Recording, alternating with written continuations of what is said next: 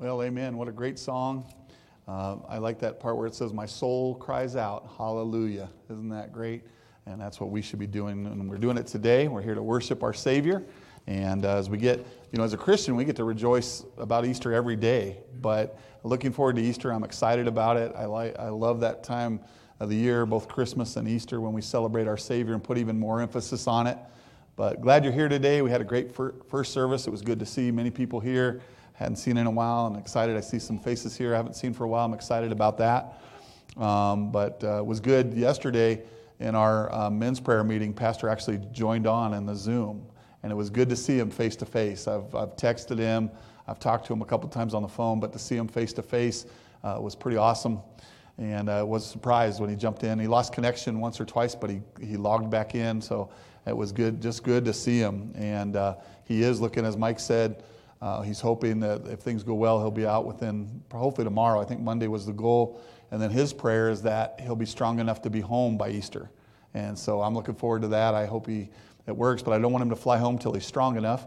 Uh, but I do, uh, it was just good to see him and just uh, encourage me, I know. And uh, uh, hopefully we were an encouragement to him too. But I know he appreciates, he said many times, many people have reached out to him through text and different ways. And he's really appreciated all the encouragement. And uh, like Mike says, we just keep praying until he, he, gets back, and then don't stop praying. Keep praying for Pastor. Uh, always got to lift our pastor up in prayer. Uh, we, all sp- we all fight a spiritual warfare, but pastors have a bigger brunt of that, I think, as they lead the churches and stuff.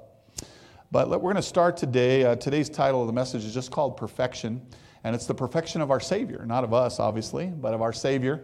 And uh, we're going to start off, um, you know, in the next three weeks, we're going to do um, we have perfection as this week, and then Brother Mike's going to be next week doing the uh, talking about the love and uh, on the cross and all those kind of things. And then Easter Sunday will be the living hope. And of course, as Mike said, we're looking forward to the children singing on Easter Sunday. We're looking forward to that, uh, them being to do that.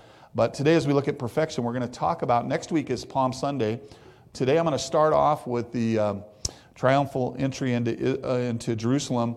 Uh, that's not going to be our focus of the whole message, but it's just going to be our jumping off point. But if you want to turn to Matthew chapter 21, Matthew chapter 21, and starting in verse 1, that's where we're going to be today. Um, right before I start, I'd like to open in a, uh, another word of prayer here. So while you're turning there, I'm going to pray. Heavenly Father, thank you so much uh, again for answers to prayer we've seen specifically with our pastor. We pray as Easter is in two weeks, Lord, there'll be many people there's so many people that still need to know you as Lord and Savior. And Lord, help us to be good witnesses for you and to get the gospel out. Help us to invite people, pass out tracts, and those things. There's so many people uh, that need to know you. And Lord, we thankful for what you did for us. And as we look at that today, Lord, I pray that there's no sin in our lives that would hinder our uh, worship of you this morning. Lord, forgive me for all my sin. Lord, I do pray as I uh, give out the word today, you'd only uh, have me say what you want me to say. And Lord, help me to speak the, lo- the truth in love. And Lord, I thank you for your great power, your great mercy towards us, and as we study today, your perfection. I praise you now. It's in Jesus' name I pray. Amen. Well, as we get started, the, the triumphal entry into Jerusalem is in all four Gospels. Uh, we're going to look at the, the one in Matthew 21 but if you're interested, it's found also in Mark uh, chapter 11, Luke 19, and John 12. So it's found in all those passages. Um, and each of them are the same, but they have a little bit more in it. Like in this particular passage we're going to read, it, remember, uh, Jesus talks about. Um, you know, go, going to get the donkey, and he says, if, if, if anybody asks you, just tell them I have need of it. Well, in one of the in the other in two of the other accounts, it talks about them questioning him. What are you doing taking our donkey? Said Jesus has need of it, and then they just let it go. It's just amazing. God thought of every little detail for his ministry here on earth. And it's just exciting to see that. But let's look here.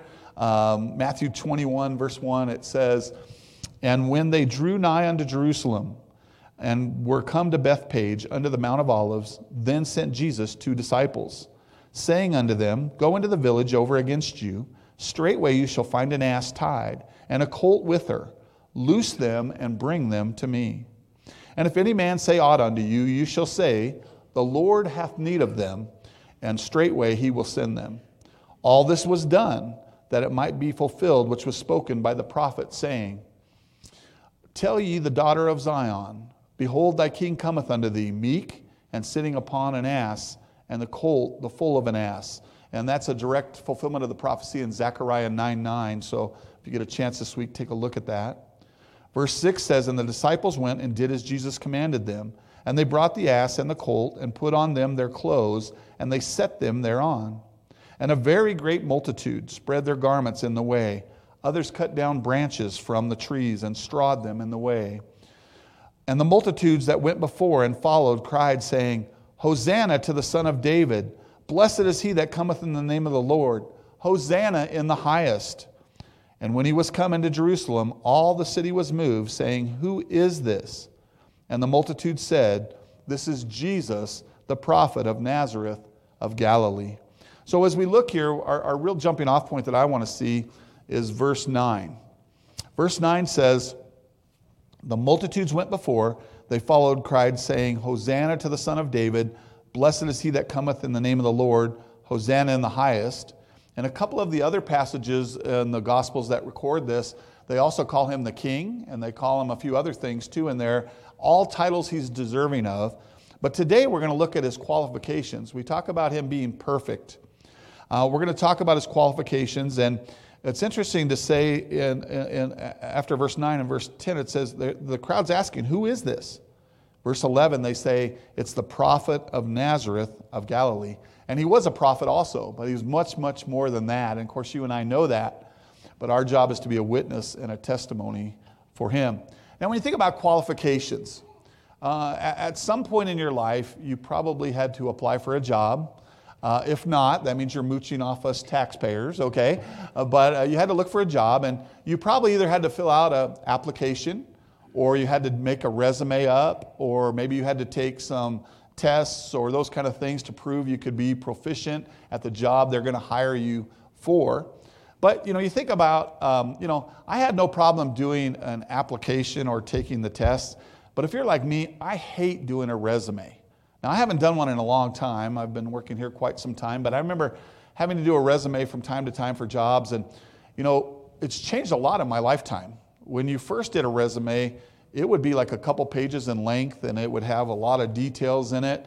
But now they stress to you make sure your resume is only one page and it's quick and to the point because the person that's doing the hiring is looking at a bunch of those. And I personally believe our attention span has shrunk over the years because of the, the, the, you know, the, the phones and all the things that we're, we get so much news so much faster and all that stuff. But, um, but, but um, uh, when you did your resume, you kind of had to brag on yourself. And, for some of us, that's either easier than others. I mean, some people have no problem, but for me, it was always tough to say, okay, what, what am I qualified for? You know, you'd sit there on the resume and you start listing stuff. And then, you know, on your last job, you took out the trash, so you said you were a sanitation engineer. You know, that was, it wasn't that I took out the trash, it was like, I'm the sanitation engineer. The place could not run without me. Um, guess what? I'm still taking the trash out. Doesn't matter what job I've had, I take the trash out, take the trash out at home, take the trash out here, you know. But sanitation engineer sounds a lot better than, hey, I'm the guy that took out the trash. I was the lowest guy hired. I was mopping the bathrooms and cleaning them, you know, whatever. Uh, whatever. But on your resume, you just make it sound good. I'm the sanitation engineer. It just sounds wonderful. Uh, but, you know, when we look at a resume and being qualified to do something, in the book of Hebrews, God lays out the resume for our Lord and Savior, Jesus Christ. And I'm going to challenge you before I even start the message to spend some time in Hebrews this week because there is so much there. I'm barely going to be able to scratch the surface today. And I'm, I'm just thankful how the Lord spoke to me through the book of Hebrews as I prepared for this message. Uh, just amazing. I've been through Hebrews several times in my life and I've spoke on it even. But the God, God just, as He always does, we know this is the living Word of God. And as He does so many times, God reveals new things to me in the Scripture. And just Hebrews, just, it was just amazing to go back through that and it gets you an appreciation for the perfection of our Savior. And that's what the message is called. It's just called perfection of our Savior. And the great news about that is I'm not perfect and you're not perfect. Hate to burst your bubble if you thought you're perfect, but you're not perfect and I'm not either. And we needed a perfect Savior. And I always say this I can't die for your sins because I'm not perfect. And you couldn't die for my sins for the same reason. Um, physically, you could, you could save one another's life. Uh, if I were to to fall down of a heart attack. Hopefully, one of you would come up and start doing chest compressions. I hope somebody would. Uh, but, you know, as far as our eternal life, there was only one person that was qualified to fill the job, and that was our Savior, Jesus Christ. So let's look into that this morning. Uh, the first place we're going to be, we're, we're going to leave Matthew now so you don't have to hold your place. We're going to go right into the book of Hebrews. So if you would turn to the book of Hebrews, chapter 1 and verse 1, and we're going to look at that. If, your if your Bible is marked at all, uh, mine in Hebrews, the, the very start after it says the letter to Hebrews, it says the superiority of the person of Christ. And then right below that, it says Christ is superior to the prophets. And it goes in, in the first part of Hebrews, it talks about how Christ is superior to uh, the prophets, it's superior to the angels, he's superior to Moses, and it just, it just goes right down the line how he is the perfect God man. And that's what we're here. We're here to worship him today. The Bible says we have to worship God in spirit and in truth. How do we do that? If we're going to worship him in spirit and truth, we have to know more about him. And I think about that passage often that Paul was preaching, I believe it was on Mars Hill, and there was an inscription on one of their altars that said, To the unknown God. And Paul, Paul continued to take out, uh, take scripture and just to, to, to them for saying they're, they're, they're speaking to the unknown God. We're not preaching about an unknown God today. We're not worshiping an unknown God. Our Savior is not unknown, He's known to us through the scriptures. And so the only way we're going to get to know Him, though, is if we spend time with Him in prayer, reading our Bibles, and letting Him speak to us through the scripture. There's so much in here about Him. And uh, so let's take a look here. Let's start off with the uh, Hebrews chapter 1, the first four verses. It says, God, who at sundry times and in diverse manners, spake in time past unto the Father by the prophets, hath in these last days spoken to us by his Son, whom he hath appointed heir of all things, by whom also he made the worlds, who being the brightness of his glory and the express image of his person, and the upholding all things by the word of his power, when he had by himself purged our sins, sat down on the right hand of the majesty on high being so much better, or being made so much better than the angels, as he hath by inheritance obtained a more excellent name than they. Man, talk about the start of a resume. Man, this is just right off the bat. There is so much packed into these four verses. We're going to take a look at that today. Look at verse 1. It says uh, that God, it basically just says that God at diverse times spoke in times past by the prophets. Do you remember when we, we, just a few minutes ago, when we read in Matthew and we're reading about the triumphal entry into Jerusalem? And the last, the last thing we read is the people asked, Who is this?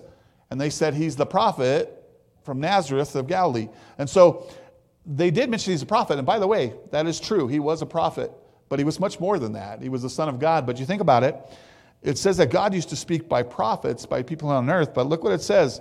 In verse 2, it says, hath in these last days spoken to us by his Son, that would be Jesus Christ, whom he hath appointed heir of all things, by whom also he made the worlds. Guess what? This is Christ's word, and so we get to look into it today, and God has spoken to us through this word, which is Christ's word and, and God's word.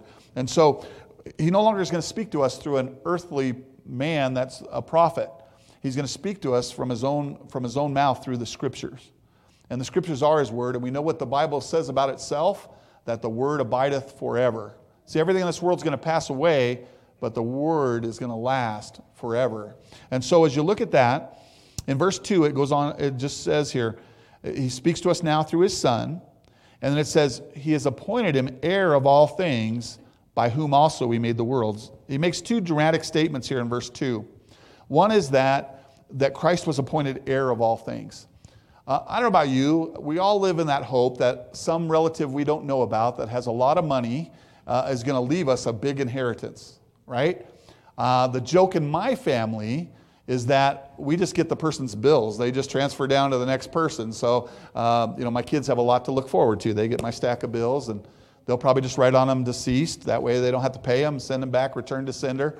But, you know, we all would like to be a, relative, a long lost relative of Bill Gates, maybe, you know, and get some of his fortune or whatever. But you know, you take the billionaires of this world, what we have it as an inheritance is way more than that. Uh, I was talking in the first service about the song, He Owns the Cattle on a Thousand Hills. Um, my wife used to sing that with the kids in chapel, in the high school chapel, almost every week, and they loved that. It really became one of their favorite songs. But um, Roger was sharing with me that, uh, that his, this, in the first service, that his father helped, uh, the, I forget the writer's name of that song, but he helped the writer with, with something in the last verse of that song.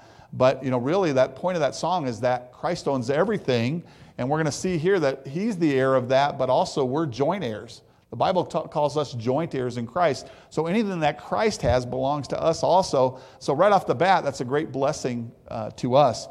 But it says here, God hath appointed uh, Christ heir of all things. That means everything, including us. We are His. We are Christ's.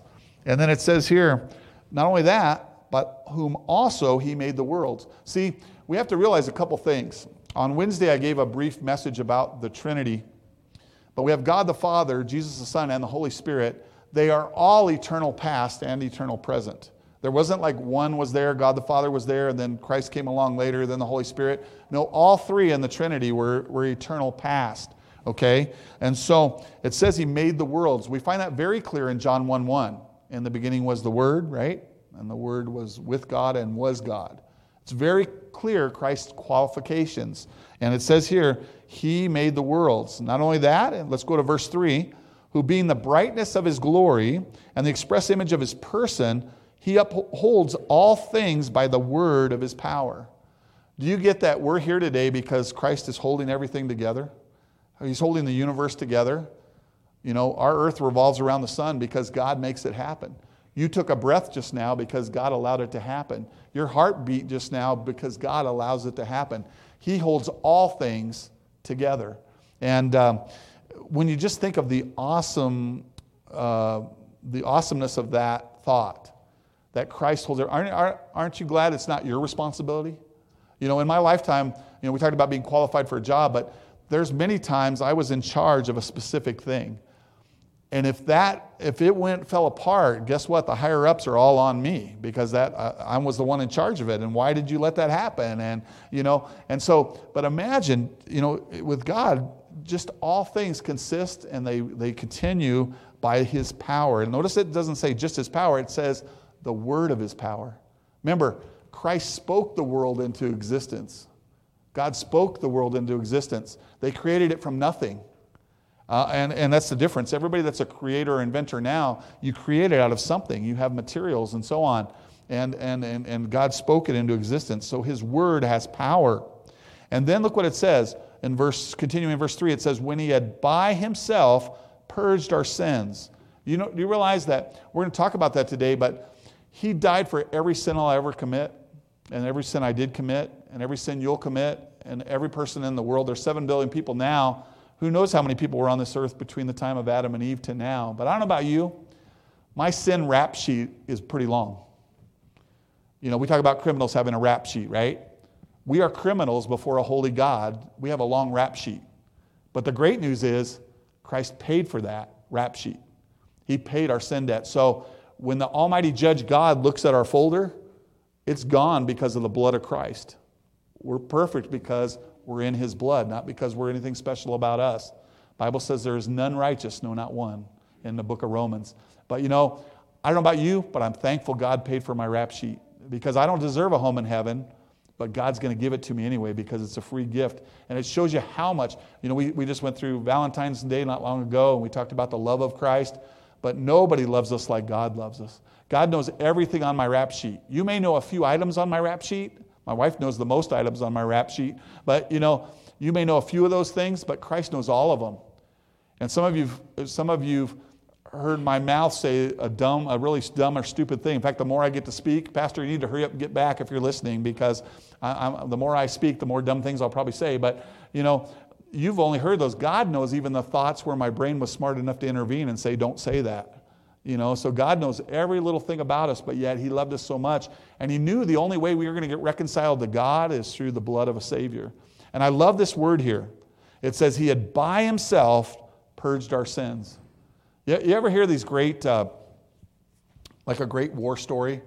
Where one man held off, you know, like a whole platoon, and they didn't know how it happened. And it, you know, I've heard some of those. I read, uh, uh, we, have, we have this book here called, I think it's called, it's either called Medal of Honor or Medal of Valor, and it has all the people that received that award over the years. And there's like a quick one or two page um, description of how they, they fought off in battle. And, and man, it's tremendous what one person could do with you know god giving them the wisdom to stand up and just and, and do what's right but it says that christ did this himself he purged our sins and then look what it says after that he sat down on the right hand of the majesty on high see christ's rightful place is on the right hand of god he left that to come to this earth to die for you and me so we could have a home in heaven isn't that amazing he left sitting at the right hand of god you ever, you ever got the chance to sit right next to somebody important uh, in life? It might be somebody that meant a lot to you, like just mom or dad. When you're a kid, just getting mom or dad's attention is pretty awesome. But you know, I think about, there's been a few times I've sat next to somebody uh, famous. Uh, you know, when I went to uh, Paul Westphal's funeral, I was about, I was just a few feet from Charles Barkley. Got to talk to him a few minutes. And, you know, whether you love him or hate him in sports, he was a big, big icon. But, you know, that just pales in comparison to be able to be at the right hand of God and for us to be joint heirs of Christ. And it says that he sat down on the right hand on the majesty on high. That was after his death, burial, resurrection. Then he showed himself for 40 days to his believers, and then he ascended back up into heaven. And then what did he say when he left? He's going to go and prepare a place for what? For you and me. And that's how special we are to him. And we're going to see that as we move forward here. And verse 4 says, being made so much better than the angels as he hath by inheritance, and who's the inheritance from? His heavenly Father, he obtained a more excellent name than they. So, one of the things that says on his resume, on his list of qualifications, is that he's higher than the angels. Remember, angels are a created being. Satan was a created being. He likes to think he's equal with God, but Satan is not eternal. Only God and you know the Trinity is eternal. And so uh, when you, when you look at that, Satan has deceived himself in his own mind to think he's equal with God, but he forgets he's a created being just like us. And so it says here that he's more excellent than they. And so um, he's our creator and our heir. Let's move on to the next point, which is that he's the captain of our salvation. He's the captain of our salvation. Uh, flip over, if you would, you're in Hebrews 1, flip over to Hebrews 2 and verse 9. Hebrews 2 and verse 9. So back in Hebrews 1, we again, we mentioned that he created all things, that he's holding up all things, and that he's the heir of all things. And because he's the heir of all things, you and I as Christians are the heir of all things, and that's exciting. So let's go into verse 2, uh, chapter 2, I'm sorry, verse 9. It says, But we see Jesus, who was made a little lower than the angels. Now, seems like a contradiction at first. You just read that Christ is, is better than the angels. But look what it's putting it in context here. It says, We see Jesus who was made a little lower than the angels. Now, in other words, when he came to this earth, he left heaven, he came down to this earth, lower than the angels, right? And he came to die on the cross for us. So he was he was he came in the flesh, right? He was he was mankind in the flesh. So it says he was made a little lower than the angels. Why? For the suffering of death. Why did he have to die? He had to die for your sin and my sin. He says, He crowned with glory and honor that he, by the grace of God, now look at this, if this doesn't, if this doesn't touch you to your very heart and soul, this next phrase, that he should taste death for every man. Guess what? He tasted death because of you and because of me. If that doesn't shake you to the core that he had to die on the cross because of our sin, but guess what? The good news is he loved us and he did it willingly. He even said that, you know, he, you know, remember he was praying and the guy he said, prayed that the cup could pass from him because it was such a big burden. But then he said, not my will, but thine. And so the good news is it's a, it's a, we all know it's a sad story that he came and he got beat and he got um, put to death on the cross and all the humiliation he went through here on earth. But he did it as an act of love for you and I. And that's what makes the story wonderful because he did it out of love. I know most of you if, if somebody you love was suffering, you'd rather go through it than them. Whether it be a physical ailment, when my kids used to have earaches in the middle of the night, I wished it was me instead of them, you know, just because they just cry out in pain.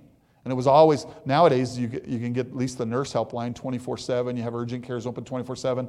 But back in the day, you just couldn't wait for the sun to come up because you needed to get to the doctor or you needed to get some treatment or get medicine. And now we have thankfully like 24 hour pharmacies and stuff like that and it's still it's a long wait to get the help you need sometimes but it says here uh, that he tasted death for every man. And the, the thing is, he tasted death for every man, whether or not they accept him as Lord and Savior or not. Do you realize he died on the cross for everyone? The Bible says in most famous verse, John 3:16, for God so loved the world that he gave his only begotten son. So he died for every man. But the thing is, the only ones that are going to get to go to heaven are those that have trusted him as Messiah and believe what he did for them on the cross. See, it's a free gift to everybody, but only some people are going to open the gift. You know, only so many people are going to open that gift. And so it says here in verse 10 For it became him for whom are all things, by whom are all things. Again, uh, talking about him creating everything and, and holding everything together, basically, in bringing many sons unto glory to make the captain of their salvation perfect through sufferings. Uh, now, this week we're talking about the perfection, the perfection of our Savior, and specifically his qualifications. What makes him qualified to be our Savior? Well, so many things that we've already seen, but as we look in here, it said he's the captain of salvation, perfect through sufferings. What sufferings? The sufferings he had to, to go through when he came down here on this earth for our sin. And then don't forget, when he died on the cross, he had the sin weight of the whole world on him. And so much that the, the Father had to turn his back just for that, for that time when he paid for our sin debt.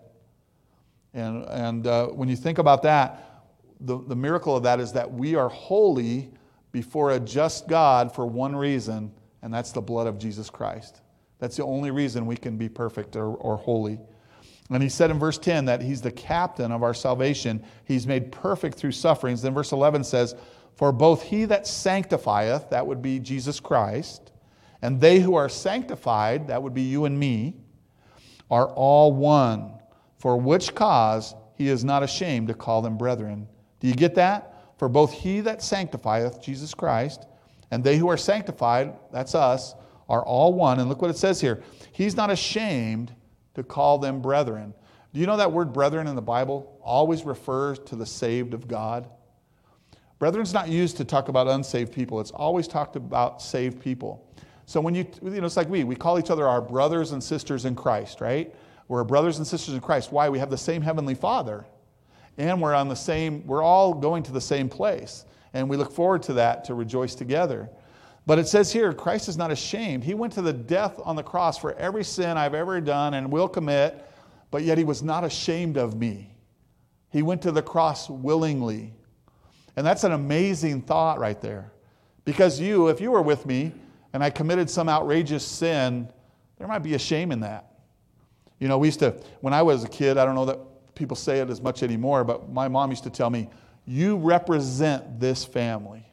And we have a big name to live up to, right? 12 letters, Skorzinski, that's a big name, you know? But she used to say, You represent this family. And you know what? When I got in trouble at school, I could care less what the school did to me. You know what I was worried about? What is mom going to do when I get home? Because I shamed the family. You know, I shamed the family.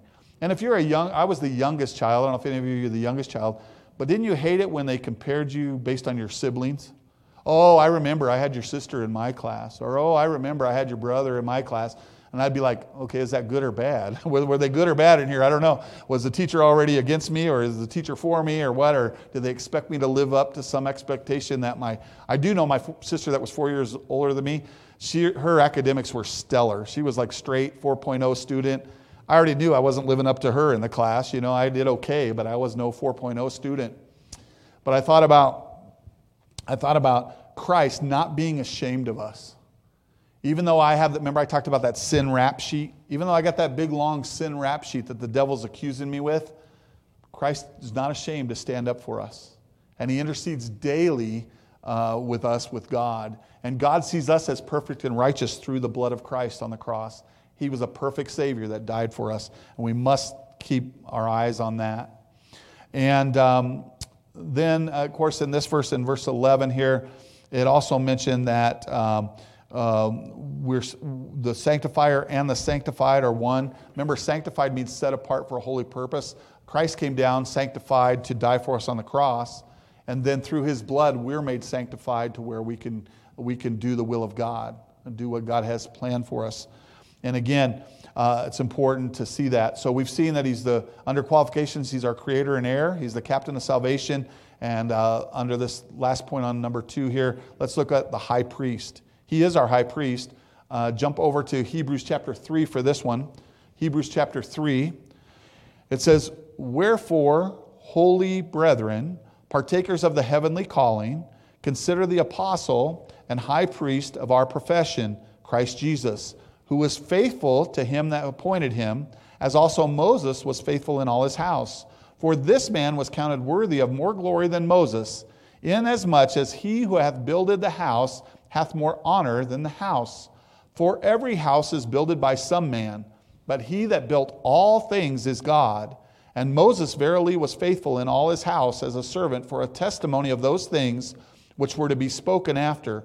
But Christ as a son over his own house, whose house are we if we hold fast the confidence and the rejoicing of the hope firm to the end. So, in this passage, first of all, I get that we're in God's house today, right? But I'm not talking about the building, right? There's many people meeting in God's house all over the country, all over the world. But we're talking about being part of God's house as far as being a saved heir of Jesus Christ. Okay? And it talks about in back let's go back up to verse 1 of chapter 3. It, it, it says holy brethren there. Remember what I said about brethren? It talks about only the saved, and it said holy in front of that. Do you consider yourself holy? Do I consider myself holy? Well, the obvious answer for most of us would be no. But the reason that we're holy, brethren, is because of what Christ did for us. He was holy, therefore I'm holy. And, and so, again, it's nothing I did, it's nothing you did. It's just that through the blood of Christ we're made holy. And it mentions us as holy brethren. And then it mentions that consider the apostle and high priest of our profession, Christ Jesus. So his qualification is that he's also the high priest. And then it says, who was faithful to him that appointed him, as also Moses was faithful in his house. In this passage, in this group of passages, it's talking about two things. One, that Christ is greater than Moses. We've already looked at he's greater than the angels, and then it says he's greater than the Moses. We have to remember that to the Jews, Moses was, uh, was prominent, and to us, he's prominent. But to them, Moses was very prominent, and they're telling Christ is much greater than Moses was ever. Then he's going to refer to all the high priests in the Old Testament, and he's saying Christ is better than all the high priests that were before. Now, most of you know my story. I grew up Catholic. And one of the things we had to do as, as Catholics was we had to go to confession on Sunday. And what confession was, if you've never been Catholic, this is what we had to do. We went in a little room and by ourselves, a little, little cubicle, and there was a little screen there, and the priest was on the other side. You couldn't see the priest.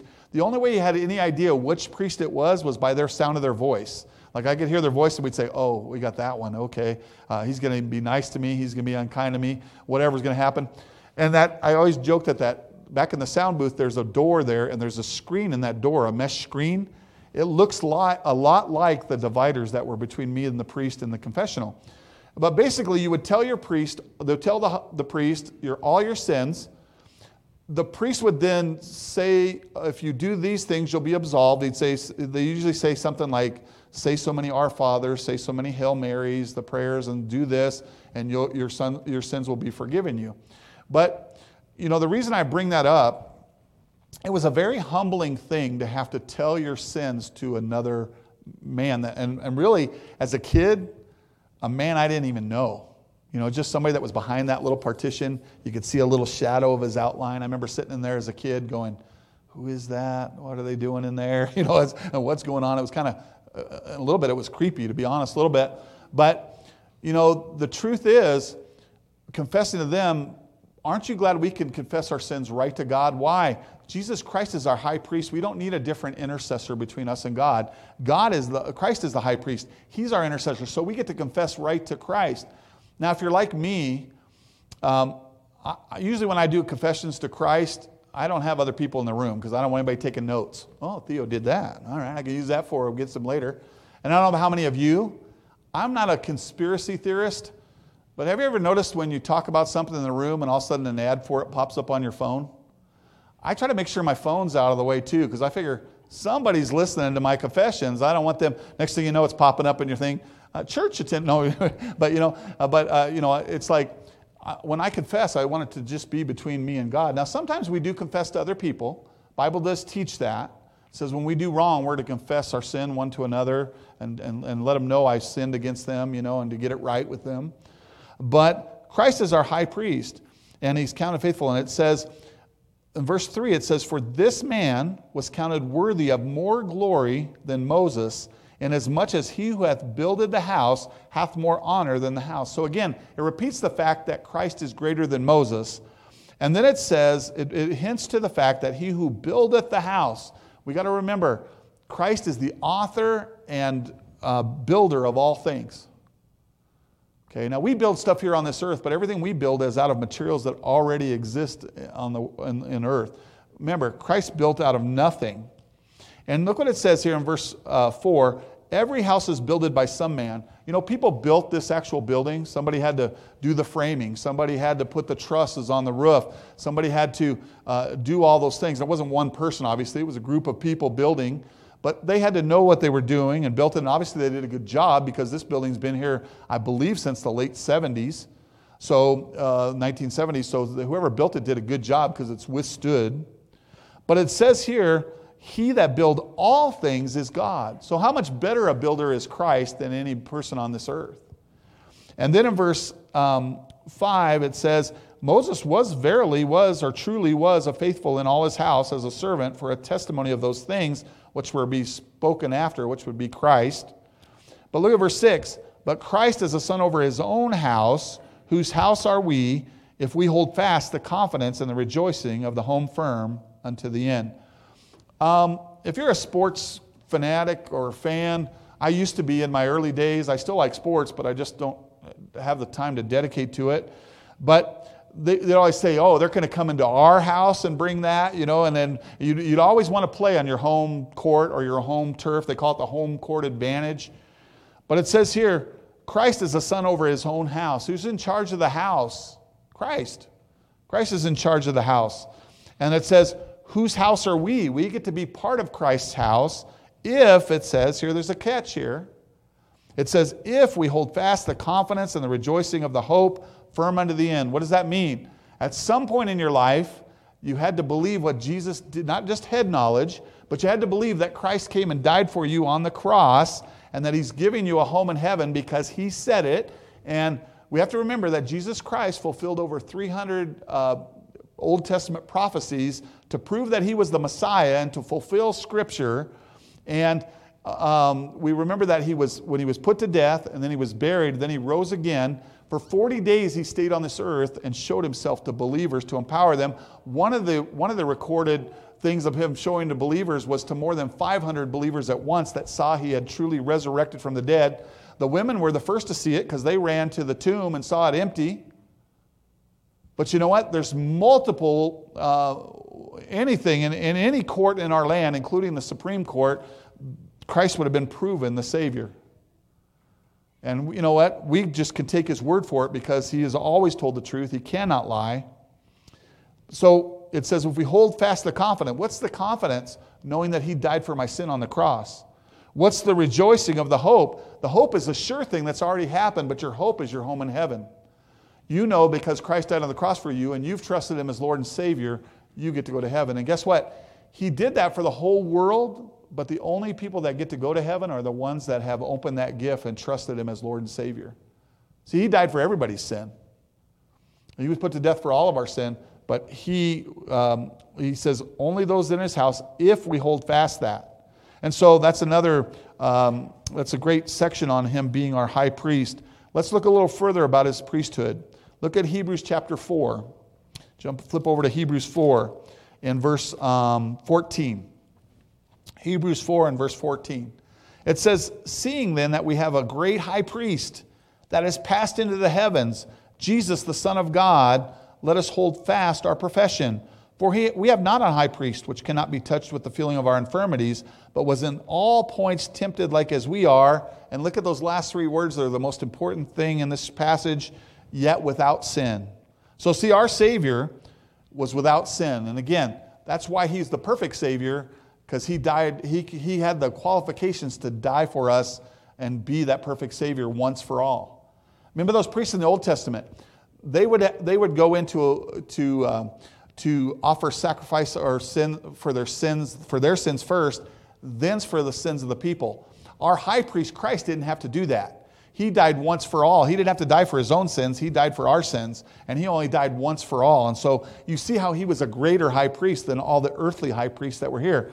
Uh, if Christ would have not came once and died for all, you and I would still be sacrificing animals' blood to temporarily cover the sin until Christ came. But Christ already came. The Messiah's been here, so he's paid for that. And that's exciting for you and me. I don't know about you. I've hunted a lot in my life. I've fished a lot in my life, mostly in my early years. Uh, but I wouldn't want to have to sacrifice an animal and offer its blood up. Uh, you know, uh, to me, that would be just a little bit too much, you know. And so when you look at that in verse 15, it says, We have not an high priest which cannot be touched with the feeling of our infirmities. One of the greatest things about our Savior is that he left heaven, the right hand of God, like we talked about earlier. He came down to this earth as a baby, lived a full life, and as the Bible mentions here, he was tempted in all things, yet without sin. We all remember the story that um, the devil took Christ up and tempted him for 40 days in the wilderness. And he offered him things that were, the devil had the right to offer him those things because God had given him the authority to do that. But Christ resisted all that temptation. Christ was on this earth. He knew what it was like to be tired, he knew what it was like to be hungry, he knew what it was like to be tempted in the flesh. Now, the difference between him and us is that as the Bible says here in, at the end of verse 15, he was in all points tempted like as we are, yet he was without sin. See, that's what made him the perfect Savior. He's never sinned, not even once. In fact, if you study the nature of God out, he cannot sin. The Bible says that, um, that he is without sin. And so it's different than us. See, we're tempted, but all of us have fallen into the temptation. Our flesh is given in. We have sinned. First of all, we inherited Adam's sin nature, but we're saved by the second Adam, which is Jesus Christ. And so that's the excitement of that. And so he says, again, he was in all points tempted. But the neat thing is, he knows our infirmities, he knows what we're going through. He's felt the pain of things. He's felt hunger. He's felt all that stuff. So he knows what you're going through when you're facing a trial or those kind of things. He knows that. And so as you look at him being our high priest, what great qualifications. A little bit more on the high priesthood. Let's look at Hebrews chapter 5 because it goes on. And I think I said it already, but let me challenge you to be in the book of Hebrews this week on your own. I have to, the hardest part of this whole message was narrowing it down to just a few passages because there is so much in Hebrews that, and it's specifically all talking about Jesus Christ and his qualifications. Let me encourage you to get in there and study it because, man, I had a hard time narrowing down what specific verses uh, we're going to do that, but I just trusted God to narrow down the ones that we needed today. So look at Hebrews chapter 5, verses 8 through 10. In Hebrews chapter 5 and verse 8, it says this Though he were a son, yet learned he obedience by the things which he suffered. Remember, we talked about earlier in the verses about his perfection through the suffering? He was already perfect, but um, it talked about him becoming our perfect Savior. But it says, He learned obedience by the things which He suffered. Then, verse 9, it says, Being made perfect, He became the author of eternal salvation unto all them that obey Him, called of God a high priest after the order of Melchizedek. So He's the ultimate high priest. In verse 9, it says He is the author of our salvation. You know, my wife is an author, and she, she talks, uh, talks and communicates with different authors. But the author that wrote all of mankind, the author that wrote our salvation story, the author that really created you. See, my wife creates characters in her book, but Christ created us. See, and He made each of us different, and He made each of us special, and He died for every one of us. And the Bible says He's not ashamed to call us brethren. Remember, we looked at that in the Bible?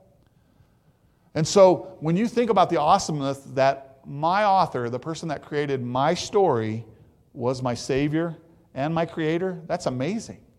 That's just amazing. Um, and, and, it's just amazing to, to see this.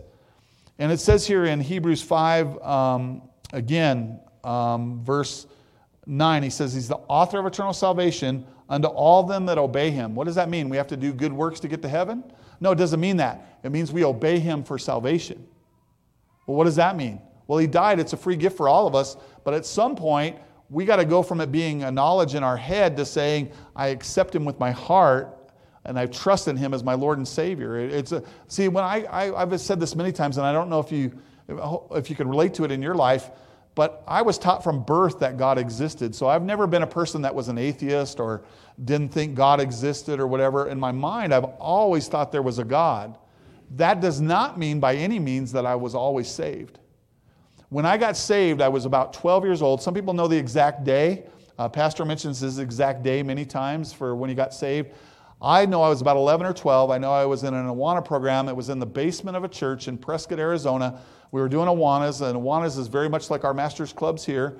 You have a game time, you have usually a snack or a treat, you have a Bible message, and so on. Uh, uh, but I remember we were just about to go to game time, and it was one of my favorite times. And I remember the Awana leader pulled me aside and said, Ask me this question. And believe me, I didn't want to talk to him. You know why? I liked him, he's a nice guy, but it was game time. I wanted to go to game time. But he said, he asked me those questions, and, and at my level, but he said, Hey, do you know for sure you're going to heaven? And my answer to him was literally, I hope so. And he says, You know, you don't have to hope. You can know for sure. And you know what? That moment, as a 12 year old boy, was the first time in my life anybody told me I could know for sure I'm on my way to heaven. Because you know what? Growing up, knowing there was a God because my family taught it and the church I went to taught it, but I didn't know that I had to know Him personally as my Lord and Savior. So it went from being a head knowledge to a heart knowledge when I trusted Christ as my Savior. Within a few moments, that Awana leader showed me from the scripture how I could know I was going to heaven. I bowed, I prayed, and I asked the God to be my Savior. See, it's like if you were, if I just kind of walked off the platform here and either went into pastor's office or Mike's office because I was having a heart attack, and I just closed the door and just you'd think, okay, that's kind of weird. Theo's speaking, but he just walked away from the pulpit. Well, I, I, guess he needed some time alone in the office or something. And then you, you know, but if I didn't, but no, I would probably cry out, call 911 if I could. I mean, I don't know if I could, but I'd say, call 911. Somebody come up here and start doing chest compressions on me. Help me. But you know, when you're, before you know Christ as your Savior, that's really where you're at. You know, you don't know, you may even know a little few facts about God, but until you accept Him and you say, God, I believe what you did for me on the cross of, uh, of Calvary. I believe that you were perfect and died for my sins. I want you to be my Savior. When we cry out like that audibly, really the saving's already taken place in our heart. It's not the prayer that saves us, it's our belief in Him. The whole thing of, we're not going to be in there today, but the whole thing of Hebrews 11, if you read through that, it's by faith, by faith, by faith. I don't care if you were in the Old Testament or if you were alive when Christ was on this earth, or if you're alive now. It's all by faith. Just a different perspective. In the Old Testament, they had faith that the Messiah would come. When Christ was here on earth, they had to recognize that Christ was the Messiah. And us that are here now, we have to look back to the cross and say, that was our Messiah that died on the cross for me. He was my perfect Savior. And what I'm trying to point out today is that he was qualified, he was the author of our eternal salvation. And he was called of God, it says in verse 10, a high priest. God vouches for our Savior, Jesus Christ, for his Son. You might remember when Jesus was baptized, the, vo- the Spirit landed on him like a dove, and the voice from heaven, from God, called out, This is my Son, my, uh, whom I'm well pleased. And so God, uh, the Trinity, vouched for Christ as well. And so he was our high priest. Okay, lastly today, let's look at point number three, which is redemption. Redemption. See, you and I need to be redeemed. Redemption is kind of like, uh, let's say you have a ticket to get into an event, and they either take your ticket or some places you go, they put a hand stamp on you or whatever, but you go in, that's your redemption into the, into the place you're going to. You, some, you've either paid money to get in there, somebody invited you, whatever the case might be, uh, you, you, were in. Well, um, here Christ redeemed us. Let's jump to Hebrews chapter 9. We're almost done, but there's so much to see in Hebrews 9 here. Let's just uh, finish strong here. Hebrews 9:11 says, "But Christ, being come a high priest of good things to come by a greater and more perfect tabernacle, not made with hands, that is to say, not of this building, neither by the blood of goats and calves, but by his own blood he entered into or entered in once, that's important, into the holy place, having obtained eternal redemption for us. In other words, Christ took our place. And then it says, For if the blood of bulls and goats and the ashes of a heifer sprinkling the unclean sanctifieth to the purifying of the flesh, how much more shall the blood of Christ, who through the eternal Spirit offered himself without spot to God, purge your conscience from dead works to serve the living God? And then verse 15, which is just the highlight of this section, it says, For this cause, he, being Christ, is the mediator of the New Testament, that by means of death, for the redemption of the transgressions that they were under the first testament, they which are called might receive the promise of eternal inheritance. And if you go back to verse 11, it says, But Christ being come and high priest of good things to come. What is your and, uh, yours and mine? What is our good thing to come? It's our home in heaven, right? It's our place where this place is temporary. Our home's in heaven. Our eternal salvation and then the eternal place that Christ prepared for us, that's the good thing it's talking about in verse 11. And then in verse 15, it said, They which are called might receive the promise of eternal inheritance. What does it mean to be called? That means you've called on God to, to, as your Lord and Savior. See, Christ is calling out to everyone, God's calling out to everyone, but only some people are answering that call. And the people that answer that call are the ones that accept Christ as their Savior and become Christians. And then, guess what? We talked about God's house. Then you truly are a part of God's house. I'm going to say something that's shocking maybe to some people, but Mountain Avenue Baptist Church doesn't save anyone. I'm a Baptist because I believe in the doctrine of the, Bap- of the Baptist movement. But the truth is, the way we get saved is through our faith in Jesus Christ. We don't have to be one specific church. We don't need to be that, this or that. But this church doesn't save anybody. Jesus Christ saves them. And guess what? More people are open to the gospel at Easter and Christmas than any other time. So here's what's happening. We have a window of opportunity to tell people, you don't have to go through the whole gospel with them. I was talking to somebody after the first service, and they said, I said, hey, I was encouraging them to pick up 10, those 10 tracks that Mike mentioned back on the table and pass them out. And the person said to me, well, I'm really scared. I don't know what to say. I'm not good at it. But I said, You don't have to say anything. Just hand them the invitation and get them to, to hear about it. See, what happened was I, the part of the story I left out about my salvation and the Awana leader. There was a young boy, same age as me, in my class at public school. I went to public school all my life. Boy in my class that wasn't too shy to ask me to come to a Awana program. Do you realize that boy that invited me to his Awana group, to where I got the knowledge of God, to where I got saved? He has as much a part in my salvation as the Awana leader that led me to the Lord. Because he, he, didn't, he didn't sit down on the playground at public school and say, Hey, uh, let me show you some out of the scripture. You know what he just said? Come to Awanas, it's fun. You get to hear about God. There's treats, there's prizes, there's games. You know, he had me at food and games. That was good enough. But you know, he has just as much a part of my salvation as the Awana leader. And by the way, that little boy didn't save me, and my Awana leader didn't save me. God saved me. Hopefully that's your story too. If you don't, don't leave. If you don't know that, don't leave this building without knowing that. If you're watching online, uh, make sure you text or contact the church for more information, because it's terrible. It'd be terrible to go through life and not have the eternal hope, the good things promised, like we just mentioned in this passage. Let's pray. Heavenly Father, I thank you for all you do for us. Thank you for the book of Hebrews. And Lord, what a blessing it's been in my life this week. I praise you for showing us so much out of the scripture, and there's so much more in there that I didn't even get to cover. But Lord, the most important thing is that you're that you are our uh, Savior. You are our high priest. You're our creator. You're our captain of salvation. You're all those things, Lord, and you've redeemed us. And all that we got to do is accept that redemption. Lord, I pray if there's anybody in this auditorium or watching online, Lord, I just pray that if they don't know you as Lord and Savior, that today would be that day. And then, Lord, those of us that do know you, help, help us to realize the magnitude of what you've done for us, that you've reconciled us to a holy God, given us a place to be after this life that we don't deserve. We praise you for that in Jesus' name. Amen. All right, Brother Jesse's going to come up and lead us in a song. Brother will be down front here. If you don't know that for sure and you want to talk to one of them, uh, please come down. If you do know him, I'm just going to encourage you during this song Take a few minutes and thank Jesus for everything he has done and provided for you. Brother Jesse, come and lead us, and uh, Brother Mike will be here.